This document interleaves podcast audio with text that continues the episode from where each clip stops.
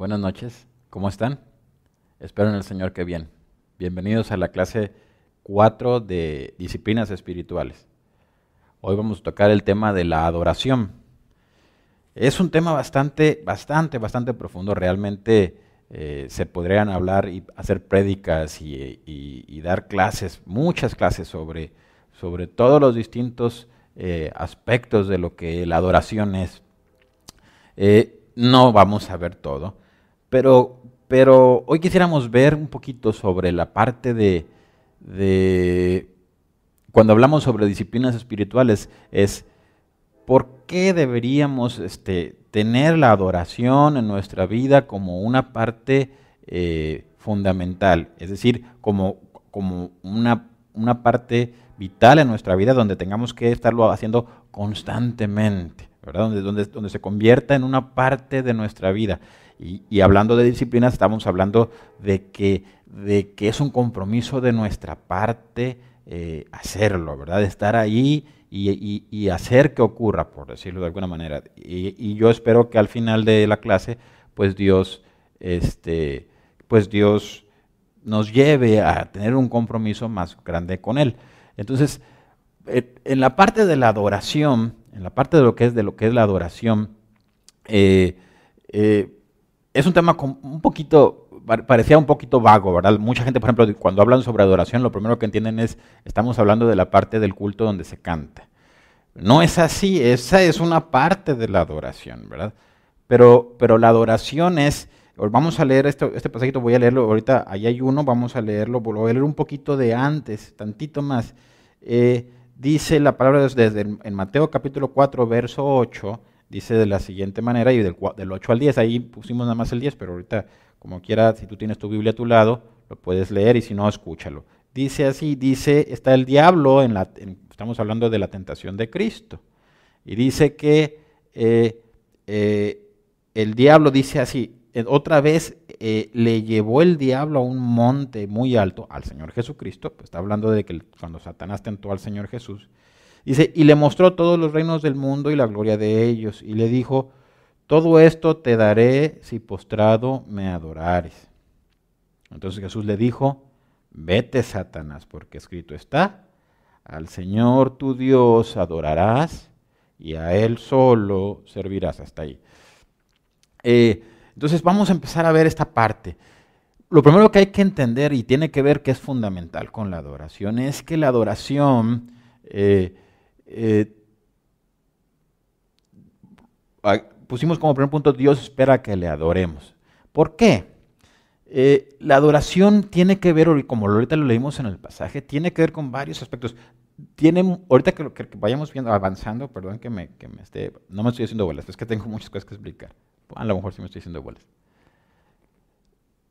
Tiene muchos beneficios que vamos a empezar a ver, aunque sea así de poquito, pero Dios, cuando Dios pide adoración, no está, Dios no está pidiendo, Dios no está pidiendo que le adoremos solo para que Él se sienta bien consigo mismo, sino que los beneficios de adorar a Dios tienen que ver con beneficios que recibimos nosotros.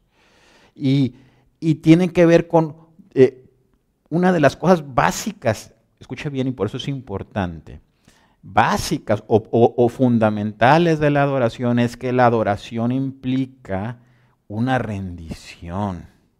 ¿Sí me explico? Dice la palabra de Dios, lo leímos, que Satanás estaba diciéndole a Jesús, pues te deberías de rendir ante mí. ¿Qué estamos hablando? Estamos hablando, por eso cuando hablamos de adoraciones, ¿a quién adoramos? Pues a Dios. ¿Por qué?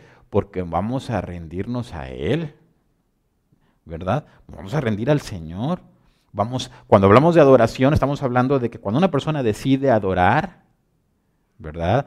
Estamos hablando de que va a, someter su voluntad reconociendo eh, a, la, persona a la, que se está, a la que está adorando como, pues en este caso, como una divinidad. O sea, tú voy a, voy a someter mi voluntad, mi obediencia, mi fe, ¿verdad? Por eso es importante, y ahorita vamos a empezar a ver esta parte, donde Dios dice, bueno, tienes que adorar, pero tienes que adorar de la manera correcta, ¿verdad? No puedes nada más empezar a adorar así porque sí. Y ahorita vamos a empezar a ver algunas de estas cosas que Dios quiere que sepamos.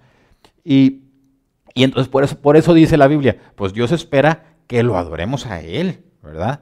¿Y, que vemos que Jesús quiere, que Satanás quiere? Pues que lo adoren. Pues no al Señor. Satanás quiere que quite los ojos del Señor, ¿verdad? Para, para que tú te rindas a Él, ¿verdad? Y te ofrece, dice que, Jesús le ofreció, pues te ofrezco el mundo, eso es lo que yo puedo darte, te lo ofrezco.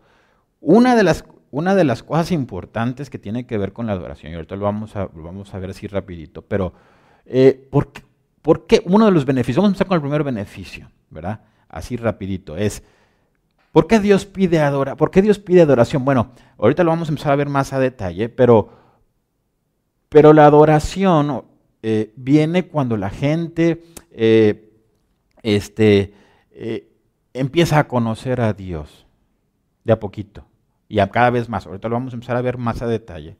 Pero lo que pasa es que cuando tú empiezas a conocer a Dios, mira, cuando, cuando yo, yo, yo tengo a mi niño, ¿verdad? Y cuando él estaba chiquito todavía no entendía mucho las cosas que estaban pasando a su alrededor. Pues él, él me acuerdo que nos bajábamos del carro, cuando íbamos a, algún lugar, ¿verdad? Se bajábamos del carro y si le soltaba la mano se agarraba corriendo. No se fijaba si había carro, si había peligro, no le pasaba, no, se fijaba nada de eso. Entre más fue creciendo y empezó a entender el rol que yo tengo como padre en su vida, empezó a él solo a, empezar a percibir peligro alrededor o cosas que le, que le daban miedo y él empezaba a buscarme y a tomar mi mano. ¿Me entiendes? Él solo. Él se empezó a dar cuenta que yo como papá siempre lo estaba, estaba buscando protegerlo, ¿verdad?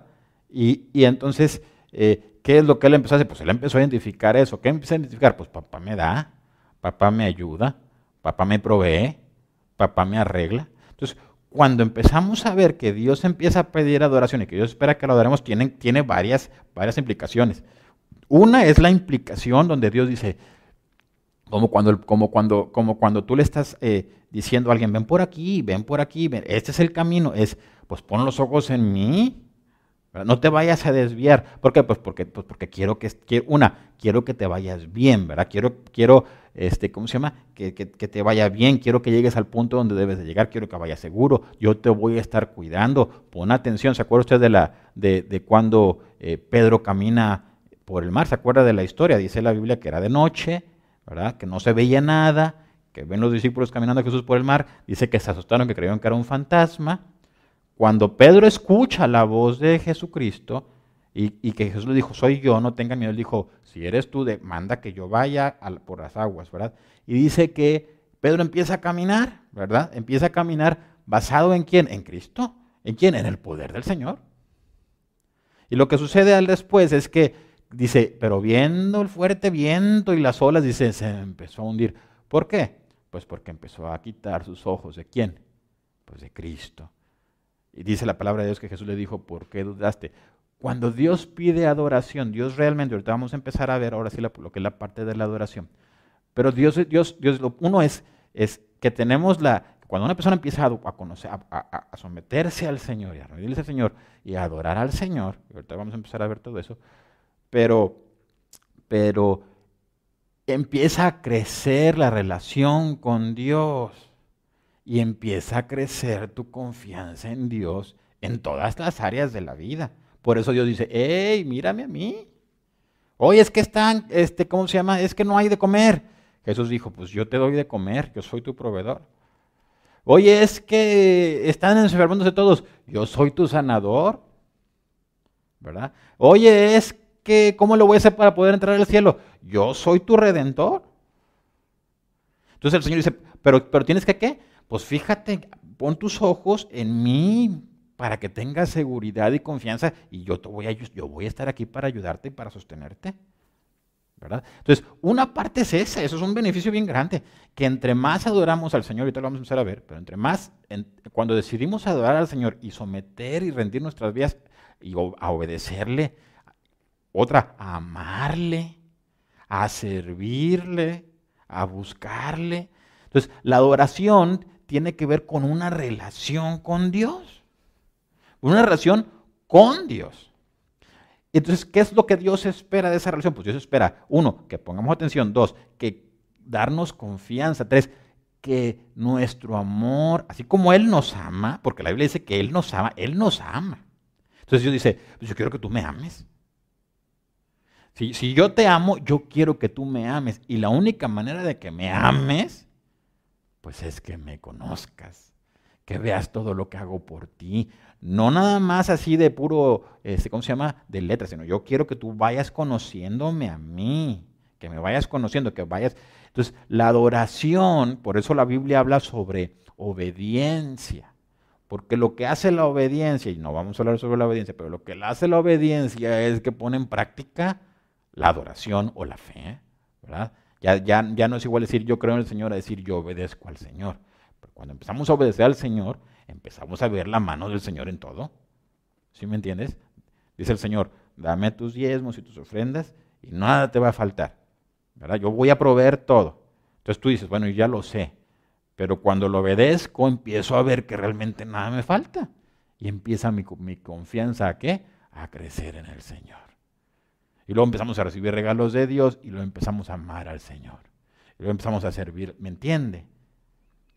Qué bonito, ¿verdad? Eso es lo que, eso es una parte. Entonces Dios dice, oye, el Señor espera que le adores. Dios espera que tengas esa relación. Y Dios realmente espera que tengas esa relación con Él. Dios espera que, que, Dios espera con emoción que te emociones. Le digo que cuando, alguna vez invité a mi hermano a cenar, ¿verdad? Creo que ya lo he. Un día lo invité, no a, no a Oliver, para que luego no se me vaya a poner acá a, sentir. No, no fue a Oliver, fue a mi hermano David, ¿verdad? Oye, hice un, hice un queso flameado, mira, ah, riquísimo, ¿verdad? No, hombre, bien contento, picamos las cosas, el chilito, el chorizo, el queso, todo así. Oye, pues estamos bien contentos, estamos esperando, ¿estamos esperando qué? Pues que él pase con nosotros un buen tiempo y que esté contento, pues estamos haciendo una cosa buena para él, pues para eso lo hicimos, ¿verdad? Y luego, oye, lo probó y mm, empezó, no, no me gusta, esto está muy grasoso, uy, no le gustó. Y, no es que nos enojamos porque no gustó, pero pues ya se perdió ese, pues era, era, era la manera en la que nos queremos decirles, queremos que te sientas bien contento porque te queremos mucho, ¿verdad? Y luego salió, salió como que dicen el tiro por la culata, ¿verdad? Mm, pues no le gustó, ya no se sintió especial. Y ya se perdió esa parte que nosotros queremos hacer que él se sintiera bien, ¿verdad? ¿Sí me entiendes? Entonces la Biblia habla, ¿eh? ahorita, ahorita ya, yo le dije a Oliver, me dice, el estudio puede durar un poquito más de 45 minutos. Yo le dije, no, hombre, voy a durar como 5. Ya me venté 10 y apenas vamos empezando. Entonces, Dios espera que no nos perdamos nada. Y la Biblia habla de que Dios espera que, le adoremos. Dios espera, Dios espera que podamos tener esa comunión con Él. Dios espera que podamos tener esa alegría de amarle, de, de convivir con Él. Entonces, cuando venimos a la, cuando adoramos, podemos decir, la adoración en el diccionario dice, es un culto, donde incluye todo, oración, alabanza, escuchar la palabra de Dios, obediencia, todo eso, ¿verdad? Entonces Dios dice, yo quiero que cuando tú me adores no te pierdas de nada. Y entonces también vemos que tenemos que cuidar que la adoración no sea vana. Mire lo que dice Mateo capítulo 15, versos 8 y 9, dice así, Jesús le dijo, les dijo eso a los religiosos tiempos, es decir, gente que se supone que, se, que estaba en el templo y buscando a Dios y orando y adorando a Dios. Y fíjese lo que les dice, les dice que les dijo esto.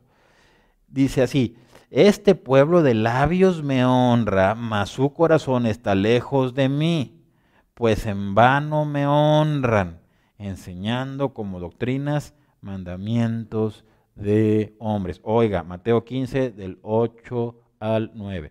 Eh, Jesús está diciendo, y ahorita vamos a, nos vamos a ir, ahorita lo vamos a volver a regresar a este pasaje, vamos a hacer verlo así rápido, pero lo único que quiero que vean ustedes es, es esto, es que sí hay una adoración que puede caer en la falsedad o en la vanidad, ¿verdad? O sea, esta gente decía que amaba a Dios, que honraba a Dios, que adoraba a Dios, pero luego ves la respuesta de Dios que Él es el que recibe la adoración y Él conoce, la vez pasada que prediqué dije, pues Dios, conoce nuestros, Dios nos conoce no de nombre, nos conoce de corazón. Entonces dice, dice, oye, pues tú nada más hablas. ¿Pero qué? Pero no hay amor en tu corazón. no hay una disposición ni a obedecer, ni a amarme, ni a tener fe, ni a confiar. O sea, la relación, vamos a decirlo así, la adoración es como una relación. Y dice Dios, esa relación no existe, porque tu corazón está qué? Está lejos. Entonces se convierte en una adoración o en una honra vana, no sirve de nada. Hablar, bla, bla, bla, bla, bla, bla, bla. Cantar por cantar. Es que voy a cantar en la iglesia. Vamos. ¿Qué, por, qué, estamos hablando de esto? Bueno, pues porque es importante que tú, que tú sepas que cuando tú vas a, a, adorar al Señor, sea en una reunión dominical, porque vamos a ver que también puede haber, puedes adorarlo en privado y en público, ¿verdad? Pero sea que vayas a una reunión, o sea que vayas a un estudio bíblico, o sea que tú te metas a tu cuarto, Dios espera eh, que, la, que tu adoración no se vaya a ser una adoración en vano. ¿Sí me explico? Yo dice, oye, no vayas a equivocarte. ¿Por qué? Pues porque no está tu corazón aquí. Imagínate que yo me ponga ahorita, este, bueno, vamos a dar el estudio, pero a ver, déjame ver cómo va. Es que ahorita, ahorita a las nueve seguir el partido de los Tigres y estoy bien preocupado. Déjame terminar rápido. Va a decir el Señor, no me sirve. ¿Por qué? Porque no estás aquí. Si no quieres estar aquí, mejor vete. ¿Sí me entiendes? Y Dios es así en la iglesia. Dios dice, Dios, Dios quiere estar con nosotros, Dios quiere que le conozcamos, Dios quiere que disfrutemos de Él, Dios quiere hacernos crecer en Él. Y dice, bueno, pero yo quiero que tú me conozcas y yo no quiero gente eh, vana, yo no quiero gente falsa, ¿verdad? Entonces, pusimos, el, eh, es el primer punto que vimos es, uno, Dios espera que le adores, Dios espera que le conozcas y Dios espera que tengas cuidado en no convertir el culto o lo que haces para el Señor en una, en una, vamos a decirlo así, en una carga, ¿verdad? Porque eso ya no es adoración. O sea, si tú, cuando hablamos de disciplinas, de una disciplina espiritual, no estamos hablando de una carga. Estamos hablando de una disciplina, de algo que tú sabes que te va a hacer bien. Hay gente que se levanta a correr todos los días porque tienen disciplina, porque saben que les hace bien a su cuerpo. Y disfrutan, disfrutan de, correr. Y hay gente que es una carga, ¿verdad? Eso es una gente que dice, es una carga, nomás, nomás es bajar las escaleras, ya me, parece una carga.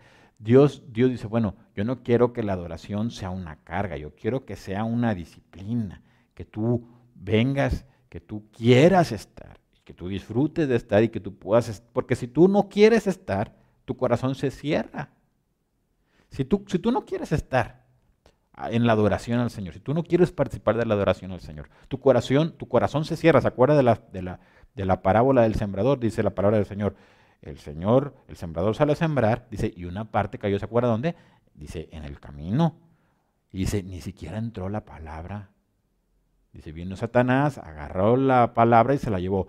¿Qué es lo que, qué es lo que se estaba diciendo? Dice, dice el Señor, Dios quería hablar con esa persona y esa persona no tenía la más mínima intención de escuchar a Dios. Ni siquiera. ¿Y qué pasó? Pues no hubo una relación con Dios. Y todo lo que Dios, bueno, quería darle a esa persona y toda la comunión y todo lo que Dios quería darle se rompió. ¿Verdad? Entonces, entonces estamos hablando de que la adoración es, tiene que ver con, con rendirse al Señor y tiene que ver con conocer al Señor.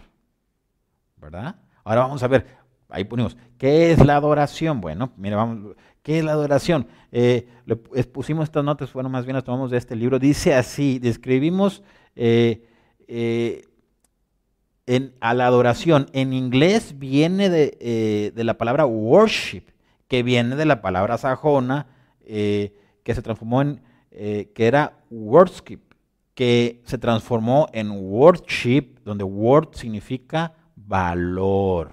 O sea, la palabra de, en inglés de worship viene de worship, que es eh, dar un culto de, un valor, fíjate, o reconocer un valor. Mire esto, adorar a Dios significa qué? Atribuirle el valor adecuado, ¿verdad? Magnificar su mérito de recibir alabanza, o mejor dicho, acercarse a Dios y dirigirse a Dios porque Él es digno. Mire lo que dice Apocalipsis 4, del 9 al 11. Dice así, y siempre que aquellos seres vivientes dan gloria y honra y acción de gracias al que está sentado en el trono, al que vive por los siglos de los siglos, los 24 ancianos se postran delante del que está sentado en el trono y, adoran al que vive por los siglos de los siglos y echan sus coronas delante del trono diciendo, Señor, digno eres de recibir la gloria y la honra y el poder, porque tú creaste todas las cosas y por tu voluntad existen y fueron creadas. Oiga, en, este pasaje de Apocalipsis 4 dice que los seres vivientes que están ahí están diciendo, ¿verdad? Están viendo al Señor están diciendo, santo, santo, santo es el Señor, ¿verdad? Es santo el Señor. Oiga, ¿qué pasa? Pues ellos lo están viendo. Dice, cada vez que ellos están viéndolo, dice, los ancianos se, postran y adoran y le avientan sus coronas, ¿verdad? Y empiezan a decirle, tú eres digno. ¿Qué pasa? Eso es parte de la adoración. La adoración no tiene que, la adoración, te digo, no tiene que ver donde Dios dice, ojalá y me vieras, eh, para que, por, para yo sentir bonito. No, Dios es Dios. Eso que Dios es es lo que impacta nuestra vida acá nosotros. Cuando vemos a Dios, eh, dice que ellos lo ven y dicen, tú eres digno. Oiga, yo me acuerdo que, que fui, fui, fui a Cancún alguna vez, ¿verdad? Y fui a Cancún y llegas, y me acuerdo la primera vez que fui a Cancún. Y llegué, aterricemos, nos agarramos en el camión que nos iba a llevar al hotel y pasamos por una parte de la playa y la primera vez que lo vi, vi ese mar turquesa que parecía que brillaba. Oiga, se me abrió la boca, me lo quería tomar. Todo decía, ¿cómo puede ser que esté todo eso dentro de mí? Es tan hermoso, ¿verdad? Eso es lo que produce la adoración. Bueno, no, estaba yo adorando al mar. Pero, pero ver, a, ver, lo que, las, ver a Dios produce adoración natural. ¿Me entiende? Ver la santidad de Dios, ver la grandeza de Dios.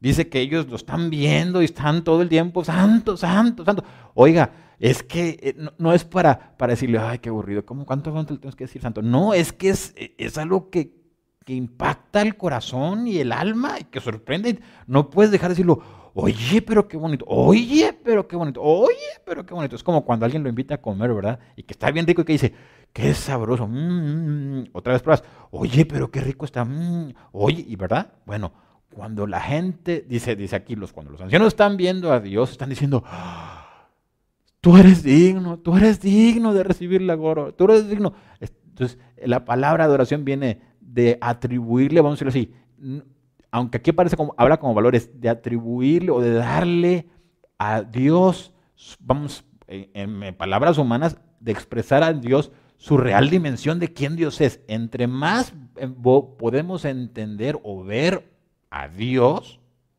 más vamos a adorarle, más nos va a sorprender. En el mismo pasaje que, cuando dice la palabra de Dios, ahorita que empecé hablando sobre Pedro, ¿se acuerda cómo cuando Pedro camina por el mar? Que dice que Jesús le dijo, que Jesús le dijo, este, ¿cómo se llama? Eh, ¿Por qué dudaste?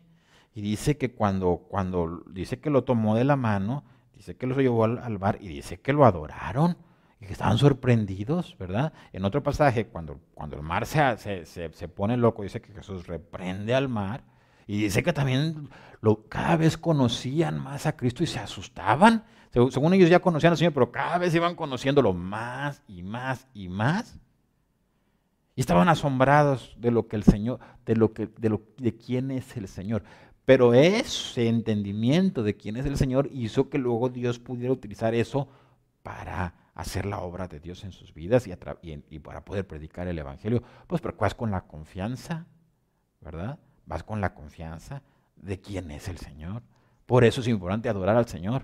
¿Por qué? Porque nos permite ver al Señor, entender al Señor y, poner, poder hasta postrarnos delante del Señor y entender, eh, poder. Ahí es cuando, cuando empezamos a adorar al Señor, por eso queremos servir al Señor. Yo no, yo les he dicho antes esto, a lo mejor no sé si te acuerdas, pero muchas veces yo he dicho, yo no conozco a nadie que empiece a conocer al Señor no conozco a nadie que de veras empiece a conocer a Cristo, quién Él es, y que no, lo ame con todo su corazón y quiera servirlo. No, no lo conozco. O sea, si alguien empieza a conocer quién es Jesucristo, van a pasar dos cosas. Lo va a empezar a amar y va a querer servirle, va a querer decir, Señor, yo quiero poner mi vida por ti. Yo te amo. Eso significa que, empieza, que, está, que está recibiendo una revelación de Dios. Ahora, estas personas, estas que vimos aquí, estos, estos ancianos y los seres vivientes están en el cielo y están viéndolo directamente. O sea, ¿qué usted decir? Pues qué chiste, yo no estoy viendo al Señor. Pero, eh, vamos a pasar al punto 3. Entonces, la adoración consta de poder ver a Dios. ¿Verdad? Y, y que Dios se nos revele. Ahora, pues una cosa es verlo, porque no lo podemos ver, pero la Biblia dice que Dios sí está revelado en la palabra de Dios y sí está revelado a través de la persona del Señor Jesucristo. ¿Verdad? Entonces, ¿qué, es, qué pasa? Pues dice, ok, pusimos en el punto 3, la adoración es qué? Pues es enfocarse en el Señor. ¿Verdad? Y cuando te enfocas en el Señor y empiezas a conocerlo, tu vida, ahí pusimos y responderle, o sea, tu vida va cuando tú, cuando una persona viene a Cristo y empieza a conocer de verdad empieza a conocer al Señor, al Padre, al Hijo y al Espíritu Santo, cuando los empieza a conocer, hay una respuesta inmediata, como te dije yo, es, es ¡ah! esa es una respuesta, ¿verdad? ¡Ay, qué grande eres, Señor! Es una respuesta. Gloria a Dios, es una respuesta. Es una respuesta de adoración. Nata, sale del corazón. ¿Por qué? Porque se reveló el Señor. Entonces, en el primero pusimos dos puntos. ¿Qué? Pues una, que Dios se reveló a sí mismo ¿Eh? ¿Por medio de qué? De la creación. Mire lo que dice eh, Romanos 1.20. Dice así, porque las cosas invisibles de Él, su eterno poder y deidad, se hacen claramente visibles desde la creación del mundo, siendo entendidas por medio de las cosas hechas, de modo que no tienen excusa. Oiga, empieza a decir que la creación nos empieza a revelar que el poder de Dios. En uno de los salmos dice, los cielos cuentan la gloria de Dios. ¿Verdad? Y el firmamento que anuncia la obra de sus manos. Acá dice el Romanos, el apóstol Pablo, dice, porque lo que, oye, es que yo no puedo ver a Dios, ¿cómo lo puedo hacer? Bueno, dice, de entrada en la creación, por ejemplo, yo cuando voy de campamento o cuando salgo a algún lugar, ¿verdad? Normalmente los campamentos me voy cuando con la iglesia cristiana, o pero cuando voy a algún lugar, ¿verdad? Al monte o lo que sea, me encanta, ¿verdad? Ir y ver las estrellas. Siempre, siempre intento apartarme un poco y apartar y, tener un tiempo con Dios. ¿Por qué? Pues porque veo el poder de Dios. entonces, Dios se reveló a través de la creación, ¿verdad? Empieza Dios a revelarse. Ves el mar y tú, wow, ves las águilas, ves, cuando tú empiezas a ver la creación y lo que, oiga, si, si usted se a, lo mejor los, los, los, que estudian la vida, ¿verdad? Y los biólogos y los que se dedican a eso, y están viendo las maravillas de la naturaleza. Digo, yo no sé si, si, alguna gente por ya, porque ha decidido no, no, no, buscar al Señor, por eso le decía yo que tenía que ver la adoración con la parte de, de, someterse de una rendición. Hay gente que no se rinde al Señor. Aún así, ver lo que Dios ha hecho en la creación es maravilloso. Yo he escuchado a algunas personas eh, ¿cómo se llama? Que, dicen, es que es tan increíble, es que es tan bonito lo que hacen los patos o los gansos o los osos, y van viendo eso, porque es maravilloso y dice, dice la palabra de Dios, Dios nos reveló su poder y su divinidad por medio de la creación. Qué bonito, ¿verdad? Y la otra, segundo, Dios se ha revelado perfectamente a sí mismo a través de su palabra, o sea, a través de la Biblia y a través del Señor Jesucristo. Mire lo que dice en 2 de Pedro 1, 20 y 21. Dice así, entendiendo primero esto, que ninguna profecía de la Escritura es de interpretación privada, porque nunca la profecía fue traída por voluntad humana, sino que los santos hombres de Dios hablaron siendo inspirados por el Espíritu Santo. Ok, entonces Aquí es donde empezamos a entender, y este va a ir pegado con el punto 4, ¿verdad? Es que decía, la adoración debe ser basada en la Biblia. Ok, entonces, ¿qué dice Dios? Bueno, yo me revelé a través de la creación, ¿verdad? Yo me revelé a través, yo Dios se revela a través de la creación. Había un canto bien bonito que se acuerda que decía, Señor mi Dios, al contemplar los cielos, ¿se acuerda? ¿Qué hice? Pues al contemplar los cielos, ese canto, yo, yo me puse a, este, hacer la historia, es un predicador que va a predicar a un pueblito por allá y va caminando y le toca caminar y va, va viendo, ¿verdad? Con toda la creación y empezó a componer la canción. Vino el Espíritu de Dios y puso a esta adoración producida nada más por ver el poder de Dios a través de la creación. Pero también la palabra de Dios dice que Dios se nos reveló a través de la escritura. Dice, dice, dice ¿cómo se llama? Pedro dice, la escritura y la, la Biblia fue inspirada por el Espíritu Santo para revelarnos al Señor, para que le conozcamos bien. ¿Me entiende? Entonces Dios dice, oye, la única fuente autorizada para hablar de Dios con confianza, para darle confiabilidad y autorización sobre quién es Dios. Es que eso es lo importante. Es la Biblia. Por eso la Biblia debe, por eso nuestra adoración tiene que ser bíblica, tiene que estar basada en la palabra, tiene que estar basada en la palabra de Dios. Tiene que. No, no, no, lo, no la puedes desligar la adoración de la Biblia. No puedes. ¿Se acuerda? Ahorita dije que íbamos a regresarnos a Mateo capítulo 15, donde, donde el Señor le dice, fíjese otra vez, vamos a regresarnos a Mateo capítulo 15, versos 8 y 9. Fíjese lo que dice. Ahorita no se me pierda. Lo voy a leer, no tiene que regresarse tampoco en los pasajes. Dice, este pueblo de labios me honra, dice, de labios me honra, mas su corazón está lejos de mí, pues en vano me honran enseñando como doctrinas que mandamientos de hombres. O sea, estas personas, ¿qué pasa? ¿Por qué tiene que ser bíblica? Porque Dios se reveló a través de la escritura. Dios, Dios muestra en, su, la escritura todo. Cuando usted lee la Biblia, por eso siempre insistimos, insistimos, léala, léala. Dios se revela.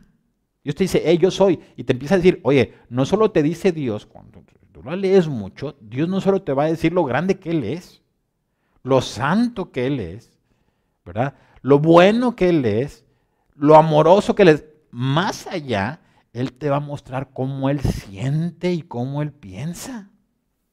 Y vas a empezar a entender a Dios y a conocer a Dios y a amar a Dios. Y, ya lo, lo, que es el amor y, lo que es la santidad, vas a empezar a, palparla. Va a empezar a impactar tu vida. Pero tiene que ser basada en la Biblia. Por, por lo que leímos acá. Porque cuando la gente se sale de la Biblia, ya no es lo que Dios reveló, entonces ya es lo que dijo Jesús. ¿Qué pasa? Pues es lo que enseñan los hombres. ¿Y qué enseñan los hombres? Pues no están enseñando lo que Dios reveló. Si no están enseñando lo que, Dios reveló, pues se van, a, se van a ir por otro camino. ¿Qué fue lo que Jesús les, les reprochó a estos hombres? Les dice, pues ustedes enseñan como doctrinas, no la palabra de Dios para que Dios sea honrado. Ustedes enseñan mandamientos de hombres, ¿verdad? Y entonces su adoración se vuelve vana. ¿Por qué? Pues porque su corazón está lejos de mí, porque están en... O sea, se desviaste. Entonces, cuando tú sacas la Biblia, tú dices, oye, es que yo quiero adorar, pero vamos a adorar con puras cosas que se me vengan al corazón. Te va a funcionar un poquito. Pero ahorita lo vamos a ver también. Pero Dios espera que la adoración, de hecho es, es toda predicación, la palabra, la oración, los cantos, todo debería ser en base a qué? A la Biblia, porque la Biblia es la palabra de Dios que se reveló y también a través, a través del Señor Jesucristo se reveló y es la verdad. Es lo que está autorizado por Dios. Entonces, hay gente que dice, es que si no está en la Biblia, poco no? Pues no. Porque si empiezas a hacer cosas que no están en la Biblia, te vas a extraviar. Te vas a ir por otro lado. Y Dios no quiere eso. Entonces, ¿sabes qué? Si tú me quieres conocer, si tú quieres crecer, si tú quieres, si tú quieres eh, confiar en mí, si tú quieres eh, eh, tener fe, si tú quieres servirme, si tú quieres hacer todo, si tú quieres, ahorita por eso es importante, por eso es una disciplina espiritual. Si tú quieres hacerlo, necesitas hacerlo, pero necesitas hacerlo. Jesús le dijo, ¿se acuerda de la, de la historia de la mujer samaritana? Y Jesús, vamos a leerla. Mira lo que dice la palabra de Dios en Juan capítulo 4, lo voy a leer así rápidamente. Dice así, y no lo voy a leer todo, eh, dice así, vino una mujer, en, el 4 capítulo del 7, voy a ahorita les digo hasta cuál.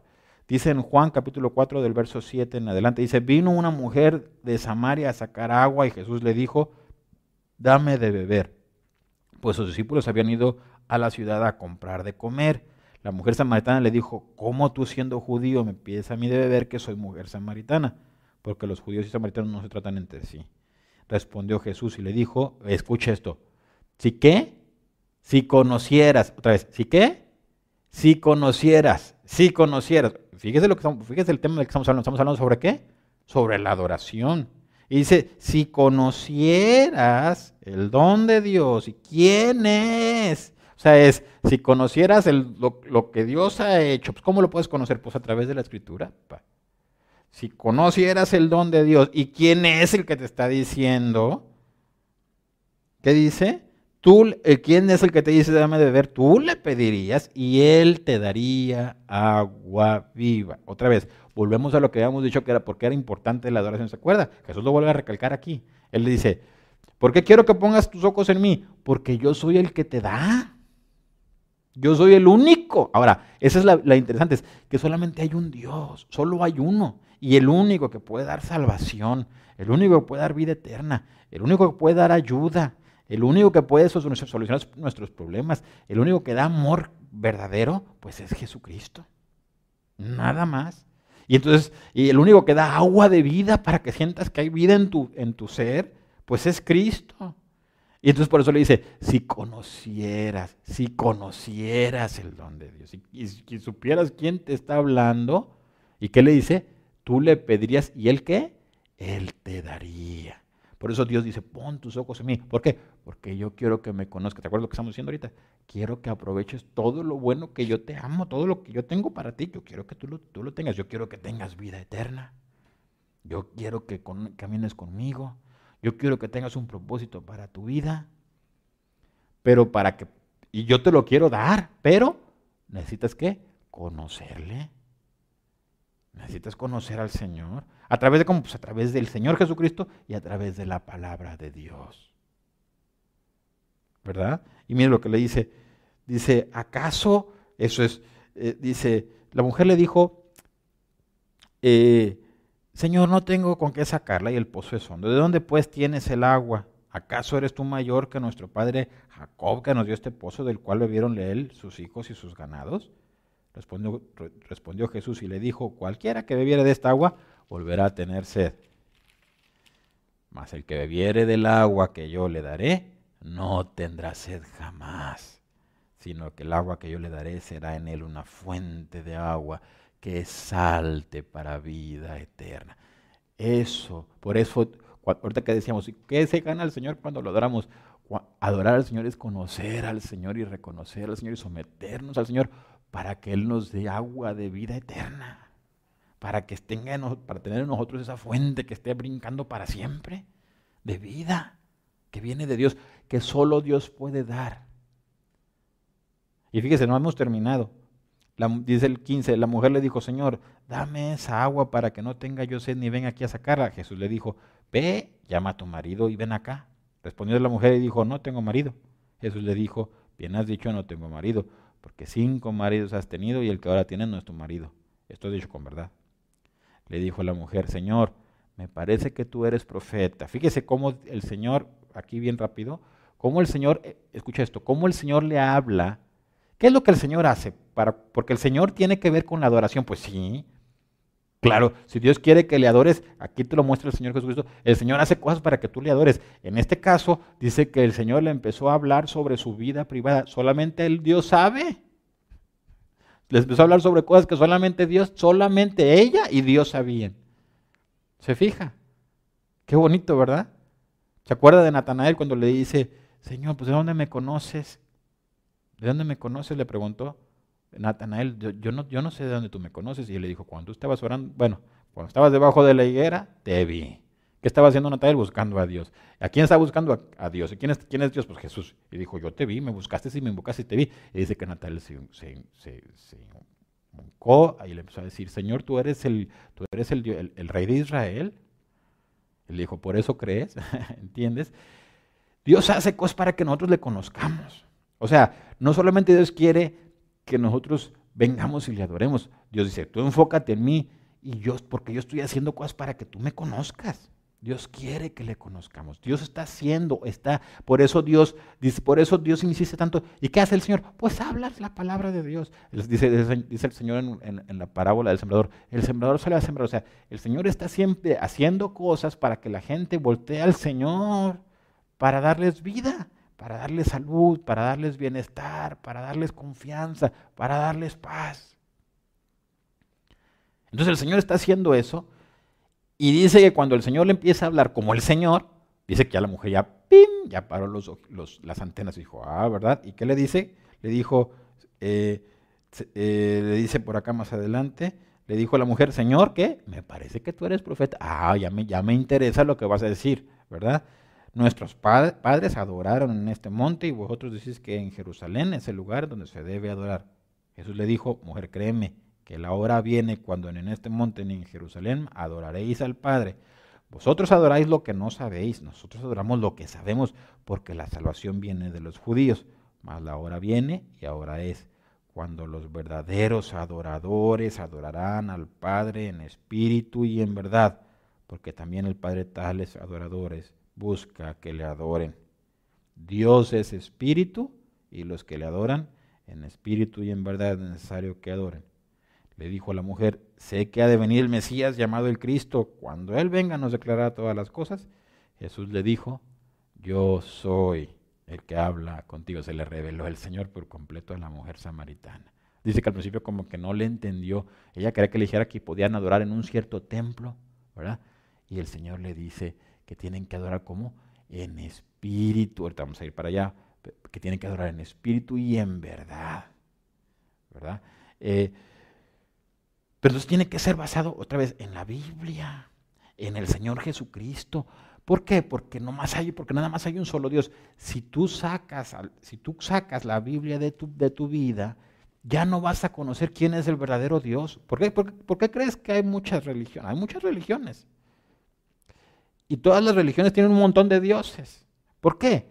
Porque no conocieron a Dios ni a su palabra al Dios que se les reveló, no lo, no lo quisieron conocer ni lo quisieron adorar. Entonces, ¿qué pasa? Pues el hombre tiene necesidad de Dios, dijo Jesús. El hombre tiene necesidad de Dios. Entonces, ¿qué pasa? Pues empezaron a crear dioses por todos lados que les satisfagan lo que necesitan, pero no son dioses. Entonces, Dios es celoso y Dios espera que la gente le adore y que la gente le adore conforme a la palabra de Dios en la persona del Señor Jesucristo, porque es lo que se nos reveló. Jesús le dijo a la mujer, bueno, ya va a venir el Mesías. Jesús dijo, pues yo soy.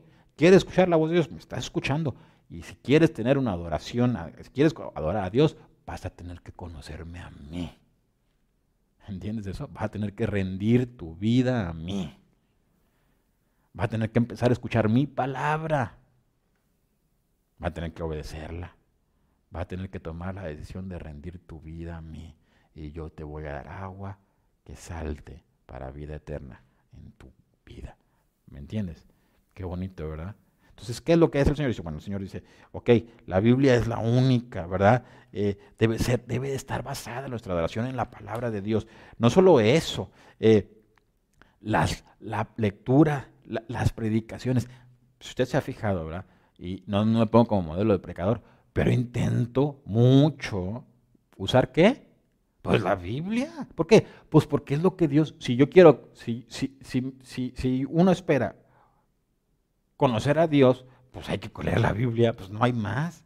Porque yo puedo, ah, mucha gente, uno de los grandes problemas que, que, estamos pasando hoy en día es que muchos líderes que se levantan en las iglesias cristianas no leen la Biblia.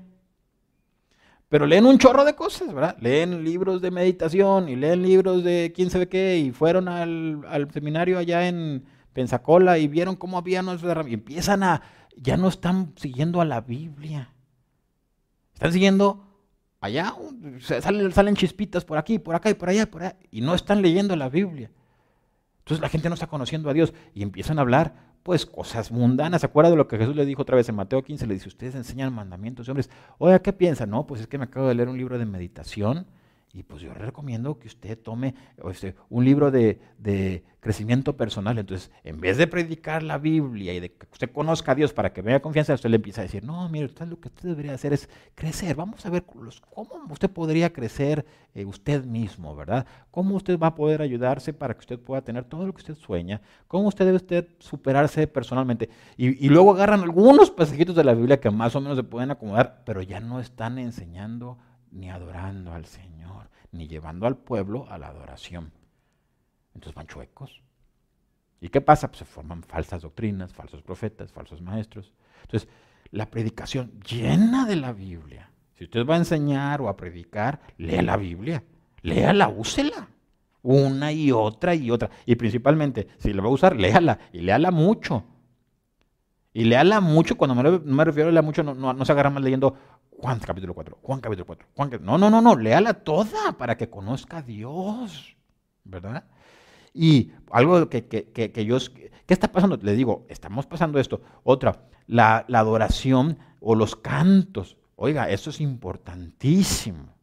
La adoración, yo siempre he dicho esto, y eso lo, usted me ha escuchado, dos, dos cosas, una más que otra la he repetido. Una, uno no puede orar eficazmente, para que me entienda, o eficientemente, o se va a perder, si me quiere, para ponerlo en, más, simple, se va a perder en la oración, se va a perder si no lee la Biblia.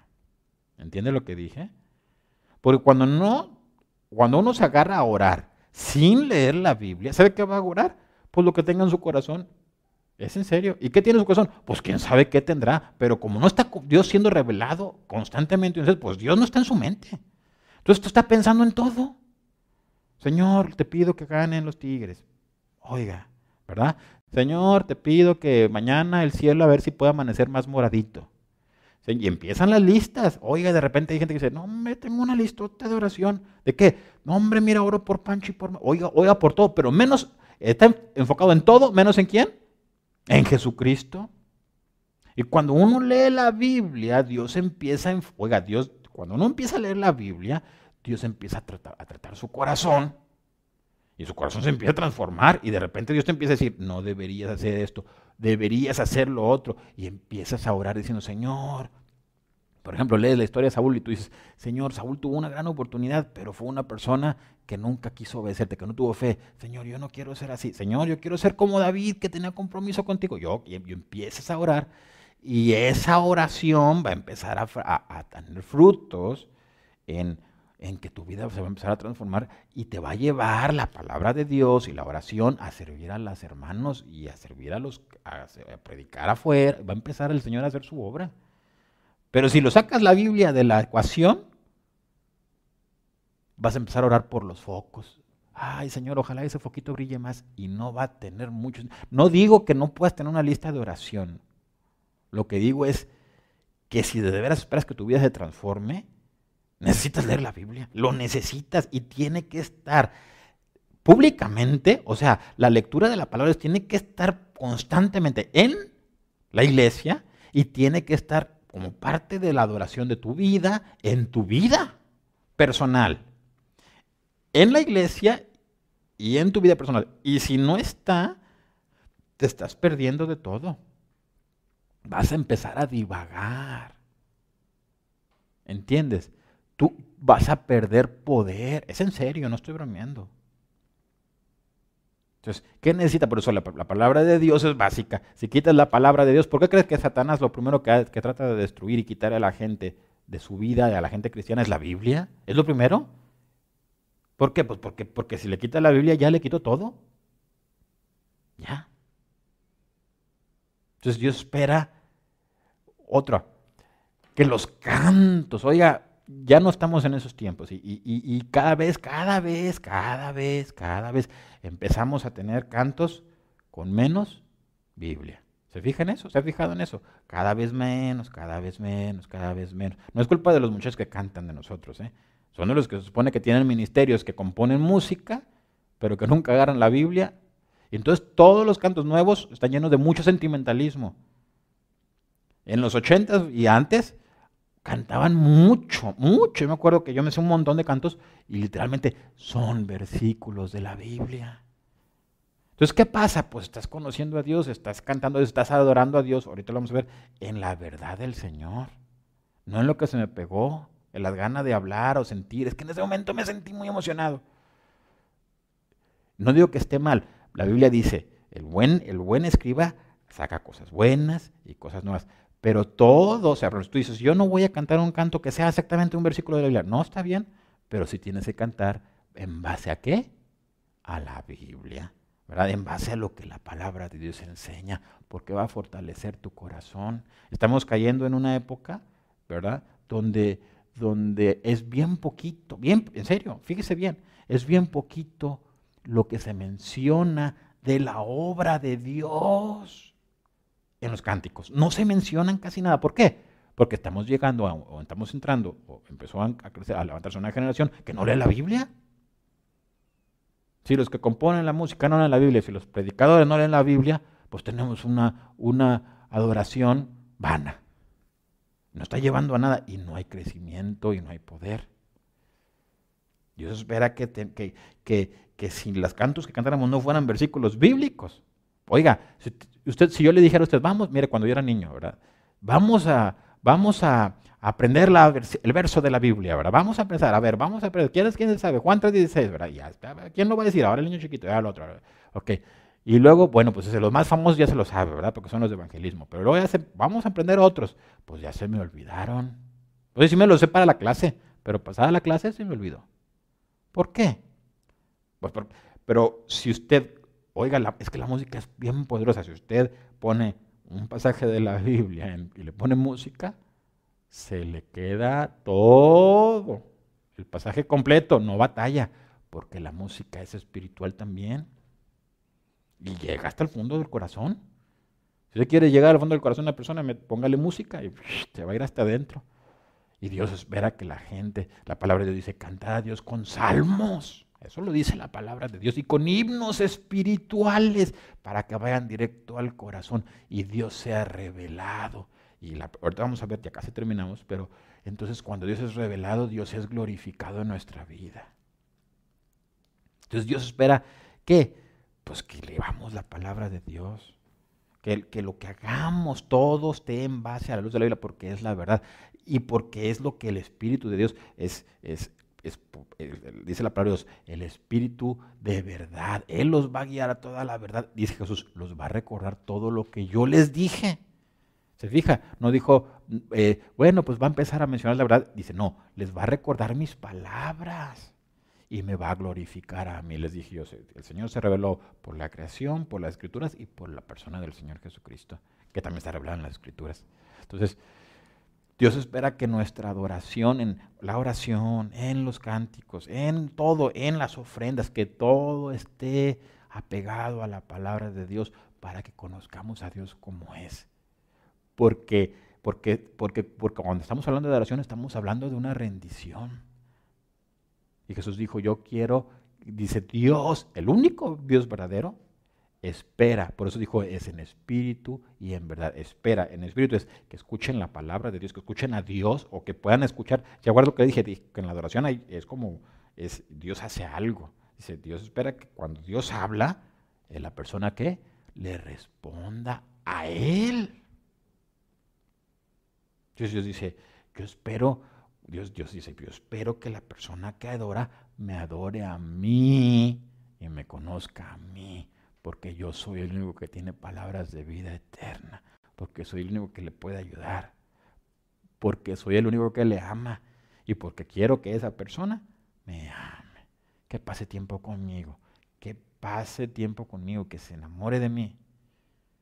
Eso es lo que el Señor está haciendo todo el tiempo con nosotros. Entonces Dios espera que sea Él. Entonces, pero si tú alejas la palabra de Dios y la Biblia, ¿verdad?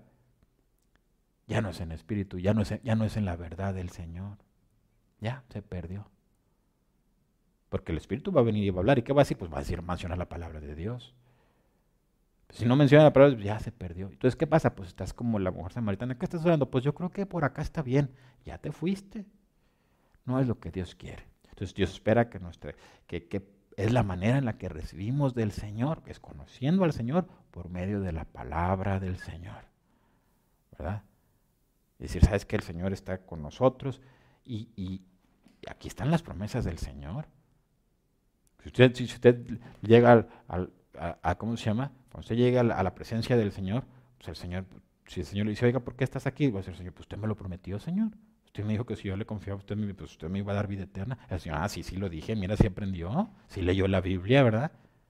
Pero a haber gente que diga, ¿y tú por qué estás aquí? No, pues no sé, pues yo no sé por qué. Dice la palabra, es que hubo una, una parábola, ¿se acuerda de la parábola de la cena? Que le dijo, no, ¿y tú por qué no estás vestido de boda? No sé, vamos para afuera, ¿qué está haciendo aquí? Mire lo que dice. Eh, la adoración entonces se hace en espíritu y en verdad, ¿verdad? Le puse aquí una nota, ¿verdad? Dice, así que debemos adorar en espíritu y en verdad con el corazón y con la cabeza y con emoción y con el pensamiento. ¿Eh? Pero también tiene que tener un equilibrio. O sea, Dios espera que nos alegremos y si queremos cantar y gozarnos y, estar ahí, hincarnos y todo, pero en base al conocimiento revelado de Dios. ¿Verdad? ¿Sí me explico? O sea, no, no, no empieza a decir, oye, ¿qué vamos a adorar a Dios, oye, si nos cortamos todos la mano. Pues no, eso no, no, está, no es bíblico. Dice la palabra de Dios que, que Él le reclamó alguna vez al pueblo y les dice, ellos han echado a sus hijos al fuego y los han sacrificado. No es algo que yo les pedí que hicieran. Eso es prueba de una adoración errónea. Por desconocimiento del Señor, porque no están adorando en la verdad del Señor, ¿verdad? Porque no están respondiéndole al Señor, vamos. Porque el Señor se revela y no le responden. O porque cerraron su corazón o porque lo sacaron de, su vida. La palabra del Señor no que la quiero conocer, pues no conoce a Dios. Entonces te predican de cualquier cosa y te vas, ¿verdad? Ángeles, ah, pues allá andan todos adorando ángeles. allá ellos. La adoración otra seis. La adoración debe ser tanto que pública como privada. O sea, en nuestra vida tendríamos que tener una combinación de ambas. Mire esto. Dice en Hebreos 10, 25, no dejando de congregar. ¿De qué? De congregarnos, como algunos tienen por costumbre, sino exhortándonos. Y tanto más cuando veis que aquel día se acerca. Esta es la adoración, ¿qué? Pública. O sea, yo me junto con los hermanos. ¿Verdad? Aquí le pusimos las notas. Indiscutiblemente congregarse significa reunirse en la en presencia ¿qué? física de otros creyentes. Ahorita por la pandemia no nos podemos juntar físicamente. Pero ¿qué pasa? Pues Dios dice, una parte es que es, es necesario, así, así, así, así es como Dios lo revela. O sea, si Dios lo está revelando es que así es, así es como funciona. ¿Qué pasa? Pues que Dios usa a los otros creyentes. Mira, por ejemplo, aquí dice en el pasaje en este nada más, porque hay muchos más, te digo, este tema es muy amplio, no lo podemos tocar todo, pero por ejemplo dice, parte, parte, parte de congregarte es que los, los mismos cristianos se qué? Se echan porras, se animan, se exhortan. Oye, vamos, mira, ya viene el día del Señor. Órale, échale ganas. ¿Qué hace el Señor cuando nos juntamos? Pues el Señor hace muchas cosas. Entonces Dios dice, no dejes de congregarte. Una persona que tiene una disciplina espiritual, ¿qué hace? Pues se junta, ¿verdad? Como con los demás creyentes, busca estar en más contacto, busca amigos creyentes, los busca y los busca y los busca. ¿Por qué? Por muchas cosas. No, les digo, eso sería un llama de otra predicación, pero pues, por, muchas cosas. ¿Por qué, ese, por, qué debe, por, ¿Por qué debe haber amor? Por muchas cosas. Porque hay exhortación, porque hay edificación, porque de repente conoces hermanos que tú dices, ah, yo quisiera ser así, porque te animan, porque te, porque, porque te presentan un reto, oye, ¿verdad? Porque te dirigen, porque te aconsejan, ¿verdad? A veces al revés, porque tienes que soportarlos, porque es parte de la prueba de tu fe, es verdad. Entonces, eh, tiene que haber esa parte en la adoración de tener ese contacto con los otros creyentes. Es parte importante. ¿Ok? Y otra vez, acuérdese todo esto a la luz de la Biblia, por el Espíritu Santo. ¿Ok? Y la otra, fíjese, y ahorita lo vamos a terminar con eso de, que el Señor, por eso dice, y en la verdad, ¿verdad? En espíritu y en verdad, es en el espíritu guiando y en la verdad, en la presencia del Señor, escuchando al Señor, y en la, basados en el Señor y en la palabra del Señor. Mire esto, dice otro, y la otra es eh, debe existir necesariamente un tiempo a solas con Dios. Esa es otra. Aparte, tenemos que tener qué? Nuestro tiempo personal con Dios. O sea, si usted va a la iglesia, eso no sustituye su tiempo personal con quién? Con Dios. Si usted dice, es que yo, este, yo como, ah, pues es que yo, ¿cómo quieres que yo tenga un tiempo personal con Dios? Yo todos los días voy a la iglesia. Bueno, eso no sustituye tu tiempo personal con Dios. Tú tienes que tener un tiempo personal con Dios y viceversa. Tú no puedes decir, es que como yo siempre tengo un tiempo personal con Dios, yo no necesito ir a la iglesia. No. Tiene que estar los dos. Jesús dijo en Mateo capítulo 6, verso 6, dice así, mas tú cuando ores, entra en tu aposento y cerra la puerta, ora a tu Padre que está en secreto y tu Padre que va en lo secreto, ¿qué? Te recompensará en público. ¿Menciona cuáles? Pues las dos, ¿se fija? Dice, tienes que estar en secreto con Dios y tienes que estar en qué?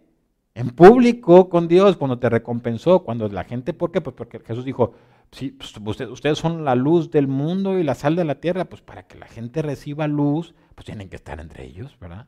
¿Sí me explico?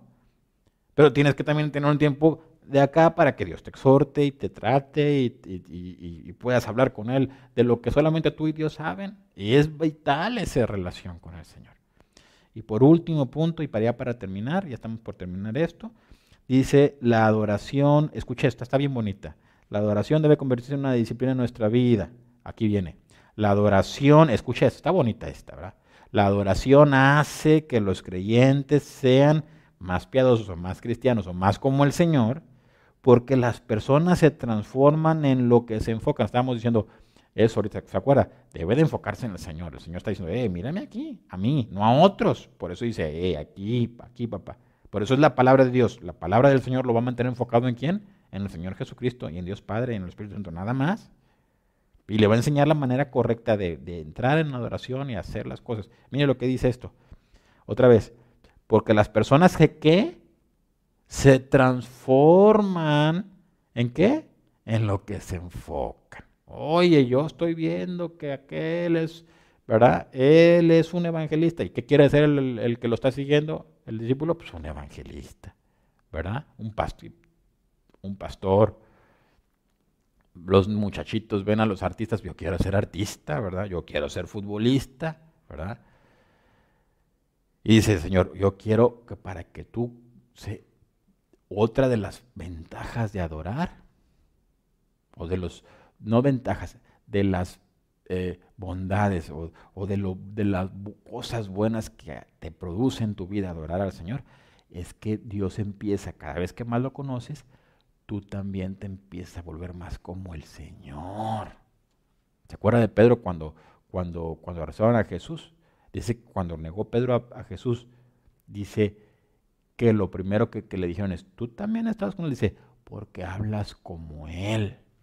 Hablas como él. Y dice que ahí fue cuando Pedro, como estaba bien asustado, ahí en ese momento le falló a Pedro, empezó a maldecir, pero, pero, pero dice, lo indicaron, tú hablas como ellos. Porque dicen, dice, en, México, como decimos, dime con quién andas y te diré quién eres, ¿verdad? El que con lobos anda, a hollar se enseña, ¿verdad? Eso es, porque son dichos, de la gente que sabe que la gente que donde tú te juntas te vas a empezar a convertir en lo que, con, la gente con la que te juntas. Si pasas tiempo con Dios, vas a empezar a, a, a ser más como el Señor quiere que seas. Mire lo que termina diciendo el apóstol Pablo en 2 de Corintios 3 capítulo, perdón, 2 de Corintios capítulo 3 verso 18, dice así, por tanto, nosotros todos, ¿quién? ¿Quién les dijo Pablo? Cuando Pablo está hablando de nosotros todos, ¿quién está hablando? Pues de todos los creyentes, aún de él, no, no, no él no dijo, bueno, ustedes porque yo soy el apóstol, no, no, no. Dice, por tanto, nosotros, ¿quiénes? Todos, mirando como mirando a cara descubierta como en un espejo la gloria del Señor, o sea, estamos siendo revelado el Señor en nuestra vida, ¿somos qué? Somos transformados de gloria en gloria. Dice, vemos la gloria y empezamos a ser transformados en qué? ¿En la gloria de quién? Pues en la gloria del Señor. Entonces, entre más, en sus tres, perdón, entre más usted ve a un hombre o a una mujer que más y más empiezan a ser como el Señor es en su carácter, en su manera de hablar, en su manera de, vestir, en su manera de ministrar, en su manera de vivir, usted va a saber que esa persona está cada vez más y más y más adorando al Dios verdadero de la manera en la que Él le enseñó, de la, basado en el Espíritu y en la verdad y en las palabras del Señor. Dice, dice, somos transformados de gloria a gloria. ¿En qué? En la misma imagen. ¿Cuál? No en la de nosotros, en la del Señor. Dice, ¿quién? ¿Cómo qué?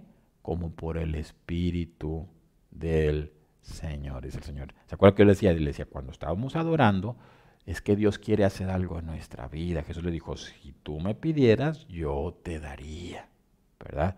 El Espíritu de Dios dice, si tú me escucharas, yo te transformaría en lo que yo quiero que tú seas, ¿verdad? Entonces hay gente que dice, Señor, haz de mí la persona que, yo, que tú quieres que yo sea. Dice Señor, concéntrate en mí, adórame, según la palabra de Dios, y hazlo disciplinadamente. Tienes que tener un compromiso con el Señor en todas las áreas de la adoración. Por eso cuando hablamos de la adoración no estamos hablando de cantos, es en, en, oración, es en alabanza y la música, es en el servicio, es en el evangelismo, es en la comunión con los hermanos, ¿verdad? Es en los diezmos y en las ofrendas, es en la misericordia para los, para los de afuera, es en todo. Eso. Entonces dice el Señor, oye, hay gente que dice, Señor, yo quiero ser como tú eres. Y el Señor, ah, pues entonces ponga sus ojos en mí y sígame. ¿Se acuerda la, expresión de Jesús? Tome su cruz. ¿Cuándo? Cada día. Y, y sígame. Qué bonito, ¿verdad? Entonces, ¿qué el Señor nos dice? Pues le dije, ese es un tema demasiado amplio. Pero la Biblia dice que el único que es digno de, adorar, pues porque nada más hay un Dios, es Dios, y que nada más está revelado en la palabra de Dios. Y que cuando nosotros le conocemos más y más y pasamos más tiempo con Él y conocemos la manera de lo que la Biblia dice, lo que el Espíritu está hablando en nuestro corazón, que no va a ser otra cosa que lo que está aquí en la palabra de Dios, Dios va a empezar a darnos confianza, Dios va a empezar a, nuestra relación con Él va a empezar a crecer de manera que vamos a tener una confianza y un amor por el Señor y nuestro servicio se va a transformar, se va a transformar nuestro servicio, se va a transformar nuestra manera de hablar, nuestra manera de predicar, nuestra manera de enseñar, nuestra manera de cantar, nuestra manera de orar, nuestra vida. entonces, otro beneficio es que tenemos la confianza del Señor, otra, que tenemos la comunión con el Señor, otra, que somos transformados para ser como el Señor es. Entonces vamos a tener fruto. Jesús dijo, yo los he puesto, yo los puse. No me eligieron ustedes a mí, dijo en Juan capítulo 15, dijo, no me, no me eligieron ustedes a mí, pero yo los elegí a ustedes y los puse para que llevaran mucho fruto y que su fruto sea un fruto que permanezca. ¿Sabe qué significa que permanezca? ¿Sabe qué significa eso? No está hablando nada más de que se quede el fruto. Cuando Pablo habla sobre permanecer en, las epístolas del, del, apóstol Pablo, él dice, significa que es un fruto eterno, porque fue hecho por la obra de Dios. ¿Entiende? Entonces permanece porque está en el Señor. Está avalado por el Señor. Está, está, eh, su raíz está en el Señor. Su fundamento es Jesucristo. Entonces el fruto, el fruto es para siempre. Está la obra de Dios hecha allí. Es lo que Jesús dijo. Eso es lo que significa. Amén. Por eso Pablo decía, este, el que me prepara, el que me capacita y el que me hizo apóstol y el que me aprueba es Dios. Dice, ustedes deberían ser, buscar ser aprobados por el Señor. O sea, busquen al Señor para que el Señor los prepare, para que lo que hagan sea abiertamente la obra que Dios hizo en su vida, no la que ustedes quisieron hacer. Y entonces esa obra es firme, va a permanecer, va a llevar fruto. Amén. Amén. Ya Oliver me va a regañar porque estoy hablando bien bajito y me dijo que hablara bien fuerte.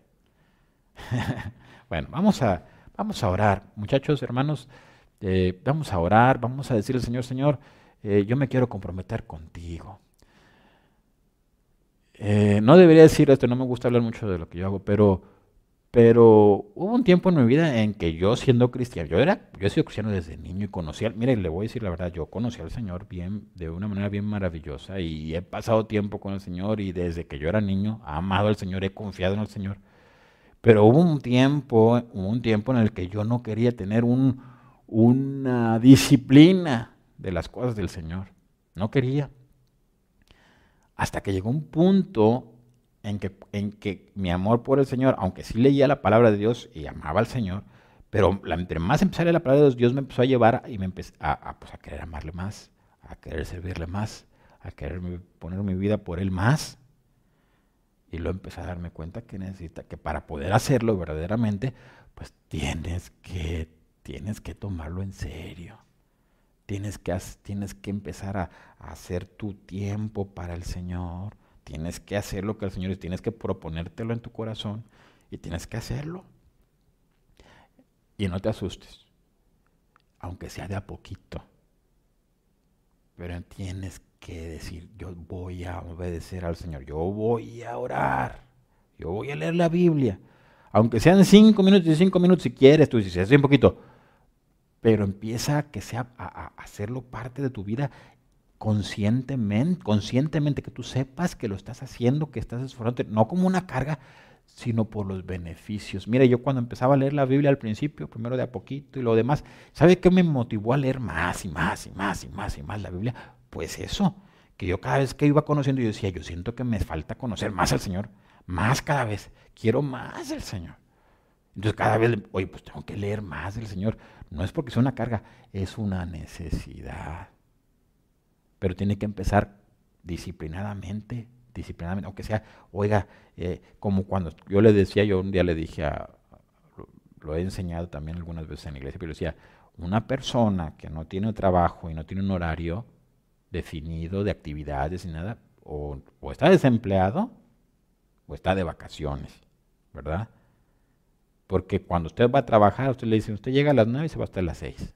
Y cuando usted va a la escuela, usted le dice, usted llega a las 8 de la mañana, usted se vale a la 1 de la tarde. O llega a las 12 de la mediodía y usted sale a las 6 de la tarde. Y en todas las actividades exigen un compromiso. Y para poder llevar, salir adelante, tienen que tener una disciplina. Y si quieres, quieres ser, un, por ejemplo, un estudiante brillante, tiene que tener una disciplina aparte, no solamente de cumplir con el horario, sino de estudiar. Bueno, es lo mismo con el Señor. ¿verdad? Si usted quiere crecer en el Señor, pues usted va a tener que tener una disciplina de todas las cosas que hemos estado viendo en el Señor. Amén. Vamos a orar. Vamos a orar, vamos a poner nuestras vidas en las manos del Señor y decirle, Señor, pues danos fortaleza, danos entendimiento. Eh, vamos a darle gracias, Señor, gracias por tu palabra, ¿verdad? Gracias porque, porque, podemos leer la Biblia. Hoy hay muchas partes donde ahorita están siendo perseguidos porque no, no quieren que la gente, Satanás no quiere que la gente lea la Biblia. Y nosotros la tenemos, hay que aprovecharla, ¿verdad? Vamos a orar. Padre, gracias te damos por este, esta clase, Señor, por este estudio. Ay, Señor, haznos más como tú eres.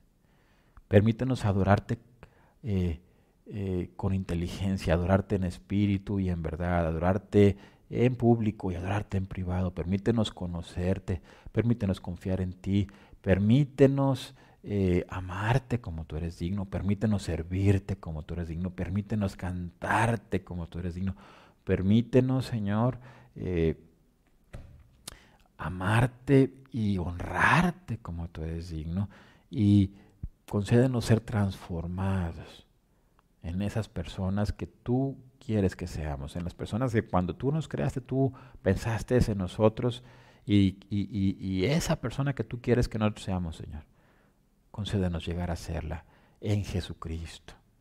Concédenos caminar toda nuestra vida, Señor, a la luz del Espíritu Santo en la verdad del Señor, en la verdad de la Biblia y en la verdad de nuestro Señor Jesucristo, en tu luz, Padre. Que tu luz resplandezca, que tu rostro, Señor, resplandezca sobre nuestros rostros, Señor. En el nombre de Cristo Jesús. Amén. Dios les bendiga. Hasta la próxima.